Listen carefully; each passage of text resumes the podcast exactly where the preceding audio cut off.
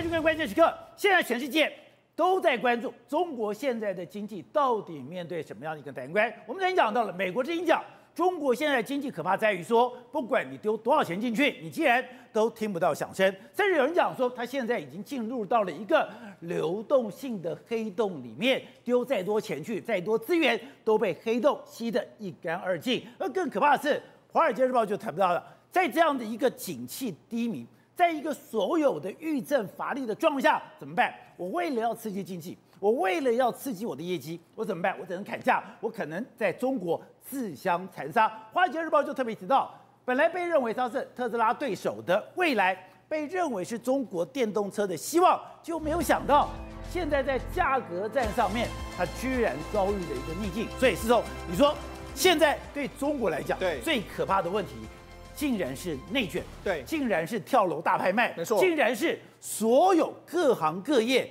都进入非常惨烈的价格战。对，我们曾经讲过，中国经济好像是陷入了流动性的黑洞，但是我跟大家讲，不是叫做流动性的黑洞，它本身就是变成是个黑洞。啊，你现在投入什么？本身是个黑洞。你现在投入什么资源？投入什么？好像没有回报的感觉。为什么这样讲？你看车企，哎、欸，这些车企大老板，大家花了那么多精神，然后弄了这么大的产线。我跟他讲，现在中国的车市，尤其是电动车啊，卖一台赔一台啊，我还不如不要不要卖，还比较好。那不是只有这样。房地产也是一样，房地产盖了卖一户呢，我没办法，我赔钱，我还是要卖。房地产也赔钱，也是赔钱，人员也是一样。哦，你知道，知道现在中国有的，大家没没工作，好，我去开网约车，就也就是我们说的这个 Uber， 类似 Uber 这样。哎、欸，宝姐，有人呢开了十八个小时才赚几百块人民币，而且呢，你看他这个 Uber， 这 Uber 你看他弄了多少平台，太夸张了。因为为什么他没有弄那么多平台，他接不到单。而且那他每天都在街上跑来跑去，跑来跑去，他只有这么这么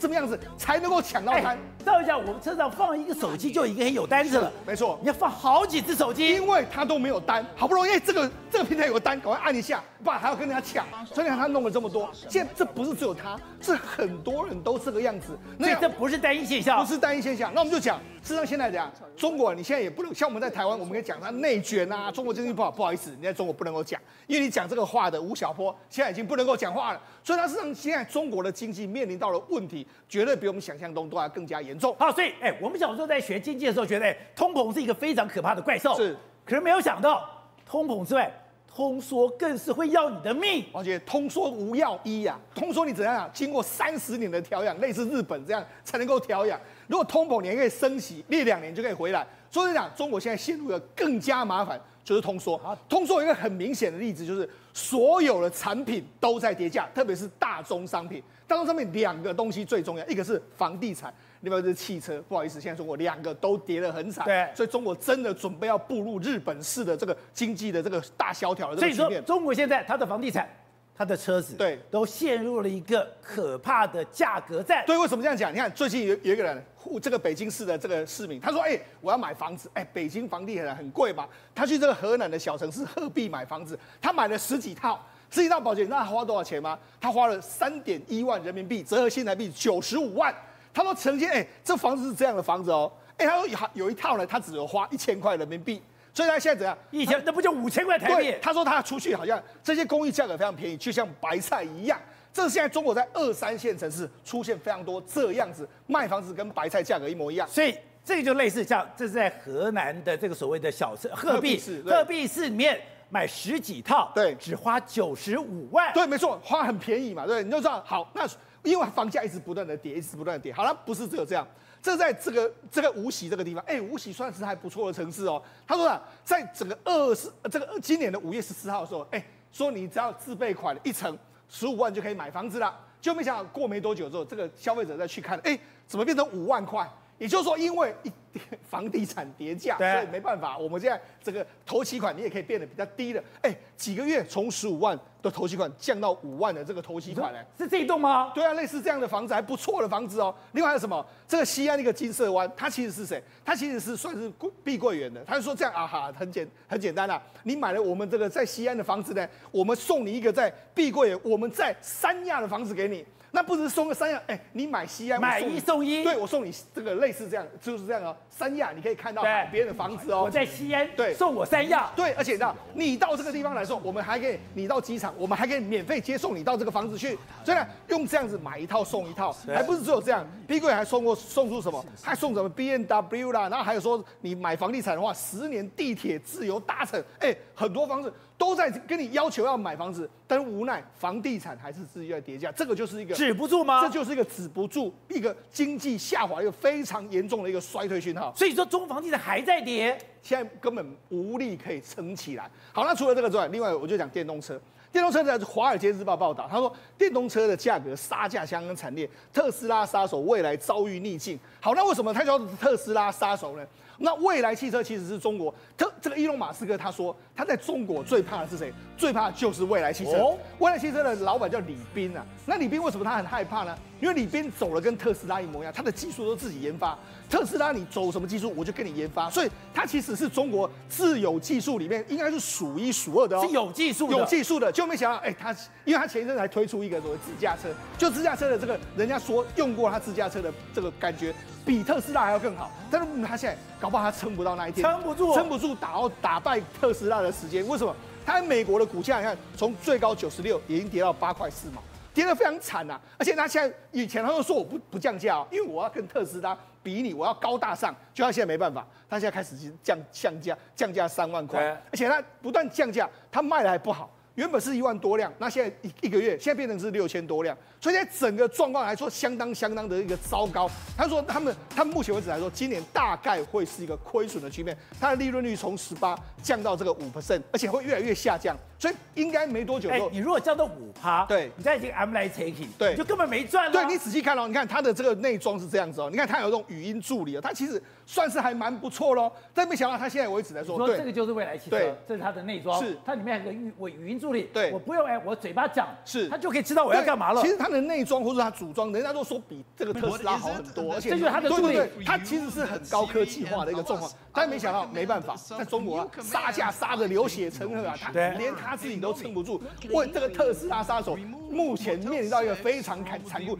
连美国都非常重视未来汽车。好，那不是只有未来汽车，你说他的股价在美国居然从六十一块九毛五降到八毛八块四，所以它相当惨重。好，那我们就讲，除了未来还有小小鹏嘛，小鹏何小鹏，他过去真的是中国大陆非常知名的一个电动车的这个王者，就也是一样，他第一季度的毛利只有一点七趴，很简单啊。然后后来整这个毛利是这样，但是你要扣掉一些管销费用，他说整车的负利润是负二点五，也就是说卖一台就是赔一台，所以现在等于是说他还不如不要卖，那卖了还赔钱啊。所以呢，他但是呢，问题是中国内卷很严重，所以你知道这些车厂怎么严重吗？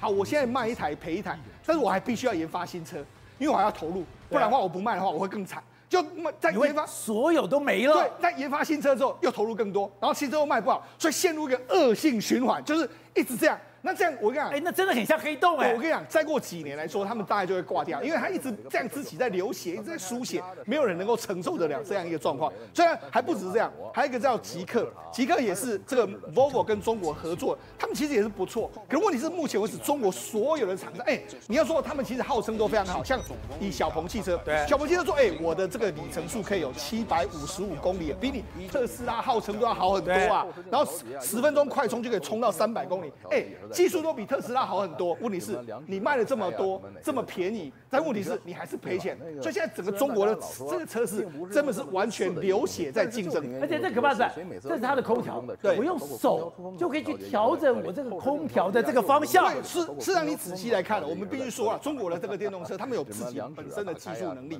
但问题是你现在没办法赚钱，没办法赚钱都没办法。所以你看，现在中国就讲非常清楚，现在整个市场极度混乱，很多车型一看就是没有利润了，但是大家都。都在卷价格，为了生存不择手段，就像当年滴滴和 Uber 打价格战，希望卷死对手。所以现在大家都在卷死对手，但卷死对手的过程里面来说，是整个市场完全都被卷死掉的一个状况。现在真的相当相当严重，所以我们我们我们就对比全世界最好的这个电动车，目前是特斯拉。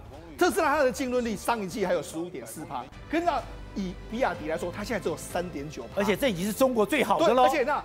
比未来特斯拉继续杀价下去的话，哇，比亚迪恐怕更惨。那比亚迪惨，那其他的小鹏啦、啊，未来那跟我们讲一定很惨。所以在整个状况来说，对中国电动车，因为中国的我就讲，一个经济体下滑的时候，两个东西价格下滑的话，那真的很难很难救。一个就是车，一个就是房。好，那因为看到这个局面，难怪巴菲特要卖比亚迪的股票。对啊，他就比亚，哎，就卖再卖呀、啊，卖卖卖卖到现在不到九趴左右的一个状况。所以呢，他现在比亚迪呢？ 跑到什么地方？跑到已经解脱通缩局面的日本，现在日本有点通膨，所以我跑到那边去投资，反而是中国现在开始陷入个通缩的一个局面了。所以现在，哎、欸，在中国生活对越来越困难了。是，我们就讲嘛，网约车，哎、欸，就是我们台湾的 Uber， 你看。 但这个这个用了十一个这个手机，那那事实上最近年来说的话，中国发生了非常多这些所谓的司机先生呢，就因为过度劳累驾驶，因为没办法，我一天要跑非常久的时间。你看，因为这种这就是一台一个网约车，他因为早上没有休息的时候，他就直接翻车，甚至你看这网约车的这个司机，他刚才开着开着，他其实眼睛眼睛睁不开了，已经在睡觉，因为太累的一个状况。那甚至还有说发生很多车祸，像直接这个疲劳驾驶，你看这个翻车翻在这个外面，你看就直接翻车，因为嘛，因为他开太久。 有了个时间太累了，太累了。好，那甚至还有直接就撞这个时候中间的分隔岛，就直接就这样子，不幸人就走掉了一个情形。这就是因为这都是太累了，他直接撞去太久了。那你看，这是一个一个一个司机先生，你看他一共跑了十八个半小时，十八个半小时，然后他只有五百块左右的这个收入，所以呢，收入其实并不算多、啊。你五百块那不到三千，两两千多块。所以呢，市场现在现在怎样？而且你知道，现在这些网约车真的很很痛苦，他直接怎样？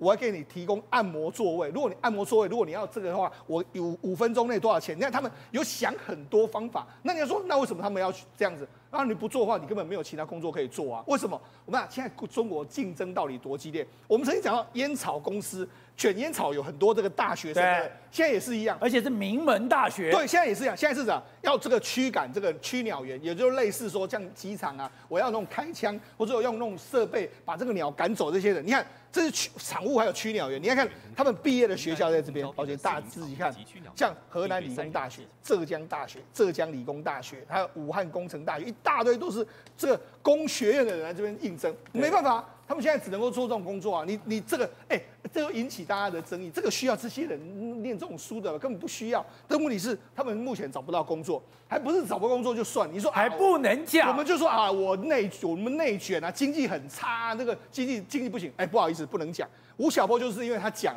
他跟两个同行在那边说，哎，中国经济不好啦，然后想要尝试的提出一些解决方案，不好意思，没多久他就被禁言了。这就是目前中国这样的一个状况，你你还不能够讲，你讲的都不行啊！我我我，所以说吴晓波讲的全部被下架了。对，所以呢，实际上现在中国到底多严重？车在内卷，房市在内卷，甚至连人这个人的这个服务业的这个竞争力道就这么这么强，所以我才说它是个黑洞。 所以你跟他靠得越近的时候，这里有可能会被他吸进去。或者我们来讲，现在中国的经济在下滑，经济下滑有一个橱窗就是香港，没有想到香港也被中国拖垮了。香港本来是世界的香港，当你变成中国的香港的时候，大家就离你越来越远了。 是，而且讲到香港，其实有一个人都是啊、呃、市场上观察指标，谁就是李嘉诚、李超人哦。你知道李嘉诚现在连他都已经陆续的撤出香港，他把投资布局转向东南亚，投资三家印尼的一个新创公司。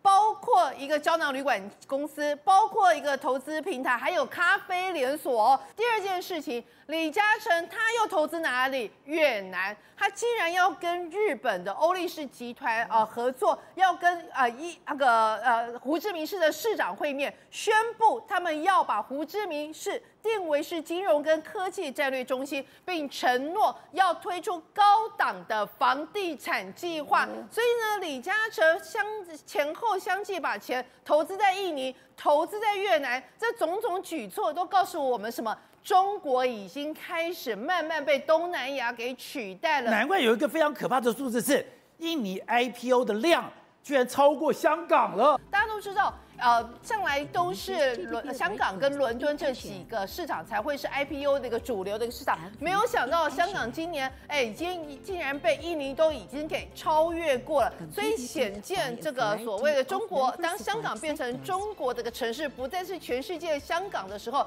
其他的东南亚国家就会变成是明日之星。而在另外一方面呢，就是中国自己本身的经济也真的是出现个大麻烦，包括刚提到的房地产的这个。问题是非常的严重。现在夸张到什么地步？竟然说河南的一个南阳哦，你知道你现在看到这个画面，这是河南南阳，南阳，而且他们是最大的一个烂尾楼区哦，他们这个最大的烂尾楼区，现在为了要解决这个烂尾楼以及房屋去呃去化的问题，现在他们竟然想出一招，什么一招呢？他教他们自己的公务人员团购自己的房子，这实在是太荒谬。那现在有一个贴文就出来啊，他就说啊，这根据市委市政府了领导批示，然后呢，这个市住建局决定分批次筹集中心，呃，必须要把这个未出售的房屋源哦，慢慢的出售给各级行政机关人员，还有相关的单位展开团购计划。他现在简单讲白话文，就是说叫你们这一些政府的下面的公务人员率先哦来团购。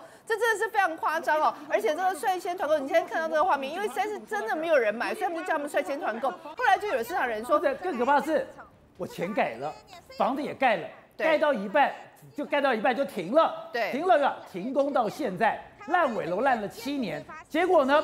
现在我还要每个月缴房贷，还要每个月缴房贷。然后现在相关，你看这个画面是大概是那个河南省曾经是一个他们重点项目，叫南阳南、呃、南阳市的一个龙王沟风景区，现在是变成是南阳最大的一个烂尾楼哦。其实这个建商叫做万家园公司，他在几年前就因为资金断裂的问题哦，然后主动来寻找合作方来解决这个问题，就没有想到哎，很多人就事实上讲着讲着根本钱就没有进来。所以呢，这个曾经出钱买了这个房子的人，就发现，哎呀，我这么多年来，我房子完全没有拿到，而且也没有建商根本没有办法盖下去，就烂尾在这里。这都是烂尾楼，全部都是烂尾楼，里面都是空的，都是空的。所以呢，你知道现在这一些啊，哦、真的也空的，就很空啊，真的超夸张。而且你知道他们现在现在干嘛吗？他们现在决定自力救济，就是你买了这个房子，而且人家建商一直没盖好，而且我们就干脆还是搬进去，所以我们搬进去住，搬进去之后呢，我们就开始干嘛自力更生。旁边有这烂尾楼太可怕，哎，我连地上的积水都没有处理，然后的花园都是烂的，对，都是烂的。而且你知道吗？他们就开始自力更生，怎么更生法了？有空地的地方我就自己种菜，然后呢，在有空地的地方我就开始养鸡，然后呢就会自食其力，就非常夸张哎。所以很多人现在包括有很多人搬进去住哎，然后他们就讲说，哎，其实这样住久了也是挺习惯。这个是烂尾楼，对，我在一楼有土地的地方我在种菜，现在楼上那个地方我居然养鸡，养鸡没办法，因为是盼望了八年十年，到现在房子都没有办法交屋，而且。你知道还会种盆栽来美化一下环境，所以呢，这些本来是啊受灾户的这一些投资的买房子的人呢，现在决定，哎，就算你房子没盖好，我还是要把它当成我的家，我还是决定搬进去住，而且呢，就开始养鸡、养鸭、种蔬菜，来自来自己来变成一个可以活下去的一个方式哦。所以呢，从这里看起来，你就会知道，就是说中国的经济问题真的很严重哦。然后连他们房管中心的团购房也都烂尾了。所以换句话说，这个中国经济啊烂尾的问题已经是超乎想象。好，所以董事长，现在中国哎，我刚刚讲最可怕的就是我小时候听到的嘛，因为我在夜市长大，听到跳楼大拍卖、大减价，那的压力就大了。不过房地产在中国已经是个根本的问题了。它这个整个目前来讲的话，所有政府给的融资、给的条件都是叫做保交房，就是消消费者的房屋。对消费者这部分呢，因为他怕有引起民变，有有有引起上访，所以这一部分来讲的话，他们花了很多心血去顾，但是到底顾到没有呢？并没有顾到，因为那个钱投下去之后，那个量太大了嘛，盖不起来了。对，所以大部分的这个大部分的公司都已经倒闭了嘛。所以你刚刚看到南阳这个是很正常的，是。那南阳本身就是一个很乱的地方啊，这个荷兰，他们荷兰也曾经讲过一句开玩笑的话。到中国解放已经几十年了，就两个地方还没有解放，一个就是南洋，一个就是台湾。我跟你讲，南洋就是这种地方，南洋也这么乱，乱得不得了。但是到到时候人进去都被吃了啊、哦，真假的，乱七八糟的地方，你知道吧？有很多港商第一波进去了哈、哦，他们反正里面花样很多，就对了，哦、专门吃外面人。对，所以它里面你看它这个公吃公务员啊，它里面它现在是城投公司啊，都这一类的东西，就不断的就是在里面形成一个。很大的一个债务圈，那这个债务圈各地都有，那那是怎么办呢？它是时间来解决嘛。那可是你看中国人的韧性很好啊，对不对？他烂尾楼他住五六年啊，他跟你混呢、啊，不是要在台湾早就跟你翻脸，跟他讲那个烂尾楼，我这个居然可以种菜，我居然可以养鸡，然后呢，我居然就一个瓦斯炉端上去，我照样烧饭煮菜。所以这是中国的耐性嘛，中国人的韧性非常强，他对共产党的这个压压迫他的，他非常习惯啊，所以他们不会像俄罗斯这样造反啊，不会的，他就是逆来顺受，逆来顺受，他的逆来顺受就是等啊，他等下一次的这个翻身的机会啊，所以他这个东西啊。 因为中国实际上富裕的地方，你也知道，北上广而已，其他地方通通都很穷。那现在是全面性的崩盘了。那这个全面性的崩盘，我们讲过嘛。现在目前来讲的话，你刚才也提到了，整个的所谓的出口产业，对，所以加工出口产品全部大量的转到东南亚。所以说，中国现在只有两大市场，出口市场只有两大市场，原来是美国为主，对不对？对。现在变成欧盟跟东盟。 所以欧盟跟东盟哦，哎，东盟的这个财务上的力量来讲，很多经济上的互动是跟中国北京当局发生很密切的关系哦。东盟是目前世界的一个新兴市场啊，是一个非常大的新兴市场。你看到没有？你看连李嘉诚都能够去那边去盖豪宅啊，所以你可见他的消费力到什么程度啊？他能够，李嘉诚是做房地产，房地产房地产是很尾端的产业嘛，你要先把基础先做起来以后。 整个的 G D P， 整个 G D P， 整个财富大幅改善，才有可能所谓的自自用住宅，它现在变成豪宅都去盖了，所以可见它那个经济实力跟富裕的那个阶级的这个区分，已经出现一个很强劲的一个新兴市场。那这个市场只有李嘉诚看到吗？没有，一定很多人早就进去了，而且很多中国的财团也跟着进去了。 所以我是觉得东盟是一个非常大的一个潜力市场。那这个部分来讲的话，也是美国要考虑的问题。因为美国在地缘政治上来讲的话，它不可能提供你经济助力啊。那经济上就变成经济上靠中国，安全上靠美国。那、啊、这个不行啊。那美国知道这套不灵了，美国希望日本去取取代这个。你会叫日本、韩国进去？呃，日本最大。所以日本像在印尼来讲的话，你现在你看你刚刚看到这个欧力士这种公司啊，对，就是日本很大的财团嘛。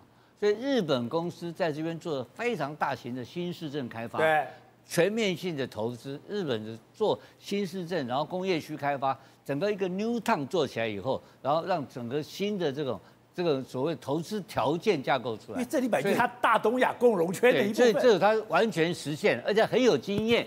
你讲的非常对，对，因为它过去的老资料都在，没错，它连地图都可能找得到。 中中国人去还搞不清楚的，但只会说他哪里有资源，哪里有橡胶，他都知道。知道，所以日本人很厉害。所以日本这个美国跟日本在合作上来讲的话，都在经营东盟这个市场这个部分来讲的话，确实是整个大战略上，所以还是相当相当的有力量。所以美中关系里面的一个环节，在军事上来讲，在东南亚，在东南亚，东南亚来讲的话，我刚刚提到的，你看在所有的。 这这这个外交关系上来讲的话，非常紧张，因为南海问题一定很紧张、啊，对对不对？那那那越南的边境问题，越南一天到晚想跟他干呐、啊，没错，对不对？所以在这个整个中国的经济虽然在衰退的同时，它量体还是很大，它还是非常专注在经营这个所谓的东盟的一些消费品的加工市场。好，瑞德，当然了，现在还有一个地方绝对有那种大变化的地方，就在俄乌。 这两天不是讲吗？瓦格纳军团要兵舰，兵舰离莫斯科不到两百公里之后戛然而止。那现在更怪了，现在这第一个是他的普里格金到底跑哪去了？还有瓦格纳这个军团还能够继续生存下去吗？呃，普丁的话能不能相信？在今天证实，普丁所说的话完全不能相信。啊、为什么呢？普丁不是发表了一个啊、呃、这个、呃、简短的这个五分钟的谈话，意思就是说他会赦免啊、呃、这个等于说所有参加军事。 应该算是政变，而不是什么啊，这个什么什么啊，这个正义游行的这个瓦格纳军团，他不是开出了条件吗？普里格金不是到白俄罗斯去吗？然后呢，紧接而来参加政变的这八千名的这个瓦格纳回到基地，可以选择，那么啊，到白俄罗斯去，还是回到家里去，还是加入这个俄罗斯的正规军？另外，没有加入政变的就直接纳编为所谓俄罗斯的正规军，绝对不秋后算账，他是这样讲的嘛？对。 他在这个呃，这个刚刚呢，直接说，因为我们现在得到最新的消息是，瓦格纳军团在二十四小时的这个军事政变的过程当中，急行军九百八十公里的过程当中啊，真正打下来的战斗直升机，因为这些战斗直升机向瓦格纳军团的相关的这个等于说部队呢开火，所以他们被打下来是六架的战斗武装直升机，还有一架的这个飞机啊。现在普丁直接说，我们一定要严惩这些凶手，这些凶手必将受罚。那不就瓦格纳吗？那请问一下，这个凶手不是瓦格纳吗？对啊，啊，你之前不是讲得很好听吗？对不对？那你怎么去严惩这些凶手？就抓出来啊！还有就是，你知道瓦格纳的这些阿兵哥可能可以离开俄罗斯，目前看起来，那么普丁就是滚蛋，你就不要给我留在俄罗斯嘛。讲讲好听说你给我加入俄罗斯部队，不过听说就算你加入俄罗斯部队，也是全部丢到前线去当炮灰，去跟乌克兰对前线跟他对打，你知道吗？他打算把这些依照普丁的个性，他不会容忍跟接受任何一个背叛者。那不是跟国共内战之后投降给共军的国军吗？请问你这些投降共军的国军最后到了哪里？韩战，韩战去当炮灰吗？现在普丁是一模一样用这种说法，用这样说法嘛。那除此之外，还有一群人倒了大霉了。那么，在这九百八十公里的强行军二十四小时之内，请问一下，不是有一大堆俄罗斯的老百姓出来迎接瓦格纳吗？然后呢，不是，哎呀，秋后算账了，现在开始抓人啦。最新的消息是，俄罗斯派出大量的警察，那么，那么武装警察开始针对曾经出来这个迎接的，根据录影带还是什么，开始抓人了，你知道吗？这些人一个都不放过，你们竟然敢迎接这个叛徒啊！除此之外，那么境遇最可怜的，可能也不是这些群众，是谁？是在沿途向瓦格纳集团直接投降的俄罗斯的阿兵哥，现在也全部都抓人了。这些抓人了以后，你想想看，按照普丁跟俄罗斯他们这个政军他们残忍的一个程程度，他们会怎么对待这些所谓普丁口里面的这些所谓叛徒？好，那么之前我们不是在讨论，昨天我们在讨论说，奇怪。普里格金为什么在一开始的时候没有把他藏在这个圣彼得堡的相关的十四亿台币的四十几亿卢布给带走嘛？对、啊，现在答案揭晓，他不是不带走，他是正准备带走，你知道吗？他准备带走了，他已经不过，我觉得他的速度太慢，为什么呢？因为呢，普丁跟俄罗斯不愧，普丁不愧是了解这个过去的老朋友，二三十年老朋友。他在第一时间得到，他还没有正式，等于说外界都还不知道的时候，普丁一得到情报，立刻下令直接冲到他们的这个总部啊。那么在圣彼得堡的这个瓦格纳集团总部，你知道他们在什么地方截住吗？在什么地方？就在这个总部的后门截住了车子，车子里面有什么？车子里面有呃那个等于说相关的这个啊普里格金的相关的这个假护照之外，五公斤的黄金都全部搬上去了，还有包括美金、包括卢布在内的这些钱，全部打算阿伯啊浪杠用车载着走，已经上车了，结果被普丁给截获。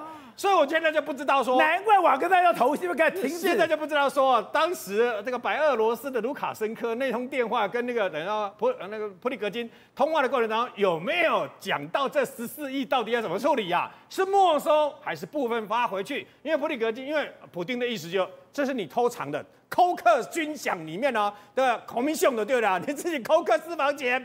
然后普里格金说不不不不，这个是要给瓦格纳兵团啊，他们死了以后呢，他们家人的抚恤金。现在到底是怎么样不知道，所以证明了普里格金也想到普丁会来扣这个钱，所以他准备把他给带走嘛。那所以还没带走被扣了，对，不对？更好笑是普里格金讲，我有三车，不是只有一车，十四亿只有其中一部分，代表哎，我把另外两车。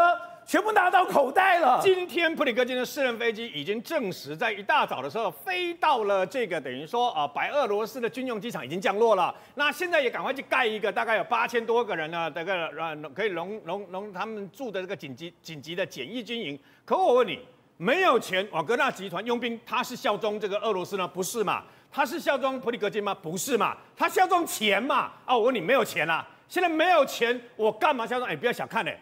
他打一个，他一个月，普丁必须拿出一亿美元，大概三十几亿台币来攻这些这个攻击这些瓦格纳兵团嘛，所以现在就变成这样子。普丁的意思很简单，他这个人先把这个、呃、相关的这个等于说引信给拆除嘛。听说第一时间乱了，你知道吗？第一时间乱了，还跟包括中国习近平，还有包括伊朗求救，你知道吗？还有求救，还有求助该怎么办？该怎么处理？其实，在这件事情里面，最厉害的还是美国。听说美国在瓦格纳兵团还没有正式出发，就已经拦截下了相关的情报。但是美国做了一件事，他没有告知乌克兰，没有告知大部分的北约国家，他只跟他的参议院、众议院的国会的八人小组告知之外，他连通知乌克兰都没有。原因是因为他怕被截听。 怕被俄罗斯截听他们跟乌克兰之间的一个通话，然后他只跟一个英一个国家讲，就是英国。然后你知道吗？当瓦格纳兵团直接开始动了以后，美国大使美国大使馆的大使立刻到莫斯科的高层那边说，跟我们没有关系，跟我们没有关系，这件事情是你们的内政哦，跟我们一点关系都没有。先撇清。对，然后他们还做了一件事，等到瓦格纳军团真的动了以后。 美国火速警告乌克兰，你只可以在你的乌东相关的顿涅斯克、卢甘斯克啦这些所谓的扎波罗热这个地方啊，反攻，你不准给我打进去俄罗斯，不可以趁这个时候。为什么？因为拜登怕乌克兰这个时候如果万一直接打进去俄罗斯的话，那么让普丁找到了借口，核弹，到时候战术型小型核武，砰的一个就下去了嘛。所以呢，事实上他怕狗急跳墙，所以呢，最啊那个拜登呢，在这件事情整个过程二十四小时，听说整个美国全部进入紧急状况，然后呢，在决策者的部分，终于二十四小时解决这个瓦格纳集团，大家都松了一口气。好，所以董事长。 本来刚刚讲到，在礼拜六的时候，瓦格纳军团已经挥军北上，挥军北上已经快要到莫斯科，怎么可能戛然而止？然后呢，接到了白俄罗斯这个电话，白俄罗斯现在宣传说，现在瓦格纳佣兵的危机是白俄罗斯解除的，现在才知道，搞了半天就是钱，搞了半天就是普里格金的七寸就是钱。当你想把钱运走的时候，被 普丁捷足先登了。我现在外面的谣言满天飞，有各种版本的不同的说法了。但是我们每天每天看，它确实有一些变化当中，有一个根本的问题没有，就有在在变化在哪里？第一个是哪什么？就是说他的参他的这个叫做检察总长，检察总长在提出一个什么看法呢？检察总长说我的调查还持续进行中啊。 叛国罪调查持续进行中，不是免除罪行的吗？所以说就是莫名其妙。所以普丁昨天说免除罪免免除罪行嘛，但是检察总长今天的发言还在收证，呃，听说已经抓了好几个人，开始抓人啊。对，所以他在，所以这个这个现象就变成两变成开始两两个说法不一嘛，两个说法不一的话，军心当然就不稳的，对不对？所以我就讲第一个事情就是说，昨天跟今天不太一样。 啊、哦，他的司法豁免的部分，并没有完全照普丁的说法得以执行，那表示什么意思呢？表示后面角力还在继续在搬，大家搬，大家还在啊啊去吧，还在比你拳头大我拳头大嘛，对不对？还不一定，这是第一个。那第二个就是刚刚讲的啊、哦，这个普里格金他已经他已经跑到了白俄罗斯，没有错，但是他的部队还在啊，他的部队他的枪炮还都还在啊。 那你这你总共有两万多个人的部队，将近两三万部队，好，算两万五的部队好了。那两万部队到底是要放哪里？是要在乌克兰打仗还是不打仗啊？对不对？你这那这是叛军啊！因为这个部队你在乌克兰总兵力了哈，现在目前投入实行兵才二十万人嘛，二十万人骁勇善战的是有两万多人，就是这个瓦瓦就瓦格纳部队，然后你把它抽掉以后。 那不是对乌克兰很补吗？对，突然间一个最能打的十分之一的兵力被调走了，那这个调走的话，那本身的这那这个本身这个这个俄罗斯的整个国防部的整个的调度的兵力不会出问题吗？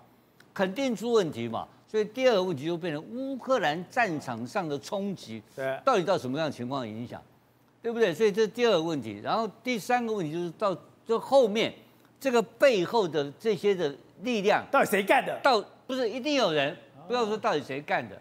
那这些人，还有一些很麻烦的，还有一些在这个过程的几天两天当中，有好几支部队投降、投诚到瓦格纳来了。这是这是俄罗斯的国防军哦，俄罗斯的正规的海军陆战队，刚才好几个空降兵，他好几个好几个旅啊，对，叛就是叛变了嘛。那叛变这个怎么办？ 而且他们，你要不要去军法审判他？审判他，他就跟你干了。所以这个情况并不是一个说是还没稳定，公司公主与王子过的幸福快乐生活没这回事，大家还在那边阿丘吧。然后美方，然后西西这个这等于北约知不知道的情况？当然知道，北约当然知道，因为最坏的情况，乌克兰把他们收过来怎么办？乌克兰收过来介入收，把这些叛把这些叛叛军全部吸收的话，那就是一加一等于二的问题啊。所以这中间啊，还有好几种力量的角力。这个角力的最后，不管怎么讲，有一个现实是具体的，就是说，普丁的力量在这个事情发生前跟发生后，他已经变成比衰弱的非常多。